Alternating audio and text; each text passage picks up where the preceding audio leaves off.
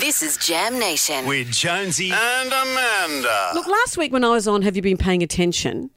I met a woman called Cara Honeychurch. She was inducted into Sport Australia's Hall of Fame for 10 pin bowling. She was a fabulous character. She has a resin bowling ball with a skull in it. Amazing. 10 pin bowling is something I don't know much about, but she was telling me about the king of the sport, Jason Belmonte. He's best known as one of the first bowlers to use a two handed approach style to deliver his shot. He is the king of the world. He's known all over the world, but in Australia, not many of us know his name. I thought it was time we changed that. Jason Belmonte, hello. G'day. How Hello, are? Jason. Just roll the goddamn ball, man. What's that from? He knows. That's from the Big Lebowski. Ah, The Big Lebowski. That's uh, the dude.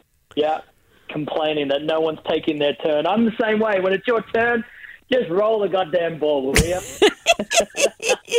Jason, you are extraordinary. For people who don't know much about you, you are one of only two bowlers in PBA history who've won the Super Slam, meaning you've won all five major titles.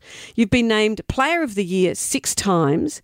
You have earned millions of dollars. I hope you don't mind me saying, but people don't know that you're an Australian hero. Is that weird? Uh, well, um, that's kind of you to say that uh, I'm an Australian hero. Um, I, honestly, I don't really think about it. I think the part of me uh, semi enjoys the fact that um, you know maybe I'm not as recognisable here in Australia as I might be in the US. So I get to uh, I get to come home and kind of uh, yeah disappear a little bit. In the US, it's a little bit more hectic for me and it's um, you know definitely not like a, a LeBron James walking down the street, but um, I definitely feel like I'm uh, approached uh, pretty regularly. So it's it's not the end of the world, but what I do wish is that if it weren't me with a little bit more uh, recognizable. Uh, re- recognizability is that a word? Recognizability. Yeah. Know it is now.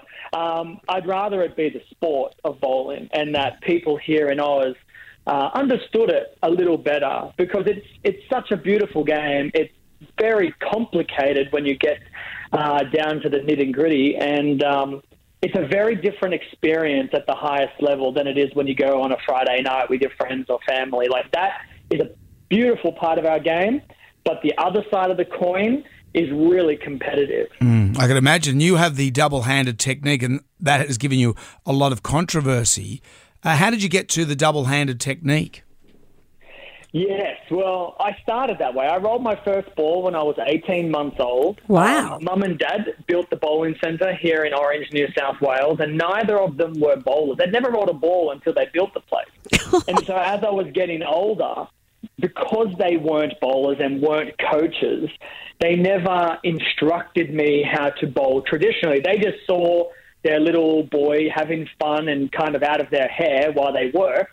And I was just doing whatever came naturally to me to be able to pick up these heavy bowling balls. And as the years went on, I was just striking so much more than, than everyone else my age or a little older than me bowling traditional. And so I just kept with it. And thank goodness, uh, because if you ever watch me bowl hmm. traditionally, uh, we wouldn't be having this conversation right now. I'd probably be working for Dad rather than Wow. traveling the world bowling.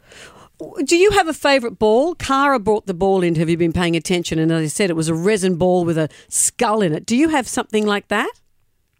I have a few. Yeah, there's like more for sentimental reasons, like bowling balls that you know I've won uh, major championships with because of a clutch shot in the final moment, or um, you know something that has a little meaning to me. But over the years, uh, I mean, we go through so many bowling. Bowling balls kind of are like a a golf club in a bag, you know, where you have so many different options and variations, and they all do something a little different. So, you know, you might love your driver in a, on a golf course, but you don't really love your driver from 100 meters out. You kind of want, you know, a pitching wedge, and then that becomes your favorite club from that distance. And it's the same thing with bowling ball. So when I really want to hook the ball a lot, I've got a favorite ball, and when I want to play a little straighter, I've got a favorite ball.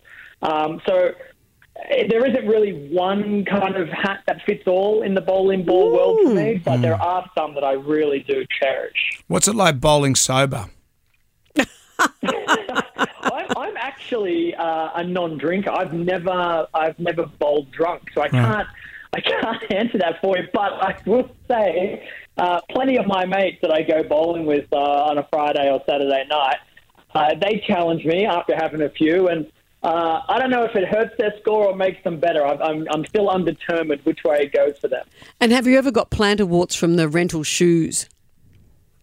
Have I ever? Sorry, what? Got Well, warts he'd have from sharing own the rental shoes. shoes? Surely he'd have his. own. He's got his own ball. He's got his I, own I shoes. worn rental shoes, uh, maybe ever in my life. I, I love the say idea of our one at Yeah. the Orange Tenpin Bowl. Yeah. we look after them. We look after them like uh, you can't believe. So yeah, don't uh, don't anyone nick them because Right. uh, we Yeah. love our, our bowling shoes at Yes. Orange. Because the hipsters were stealing them and yeah, wearing them. That's right. My first boyfriend used to wear them. I, I, I went out uh, in Sydney one night and I saw a bunch of people wearing bowling shoes, like at the nightclub. And uh, for a second there, I thought, I don't know if this is good or bad. I mean, they've stolen property from someone, which is not good. But I liked that they were wearing bowling shoes when they went out. That was kind of cool. It's double-edged sword. It's getting like a bit of publicity for the sport. Yeah, at but the they same might have stolen them from your petty family. theft as well. Well, well, Jason, it's Yeah, so great. exactly. To, it's so great to meet you and, and keep doing what you're doing. When's your next uh, big tournament? Yeah, I've got um, two events the rest of this year. I've Hmm. got the Tenpin Premier League in Keon Park in Melbourne, which is on the weekend actually, and then um, the biggest event uh, left on the, the calendar is the uh, IBF World Cup, which actually is held on the Sunshine Coast here in Australia. So it'll be the first time I get to compete for Australia in Australia, and for arguably the biggest event um, of the season. So. I'm really excited to uh, to head down to the Sunshine Coast and bowl in front of all the Aussie fans and actually have a little hometown support. Normally, I'm traveling all around the world, so it's nice to be able to uh, to come back home and wear the Aussie shirt and uh, you know try and throw a bunch of strikes for the Aussie crowd. Oh, we'll be Good on you, cheering you, on, Jason. Yeah, It's so roll nice the to meet goddamn you. ball, man. I appreciate it, guys. I appreciate it very much. Thanks for your time as well. Thank you, Jason. Jason Belmonte there.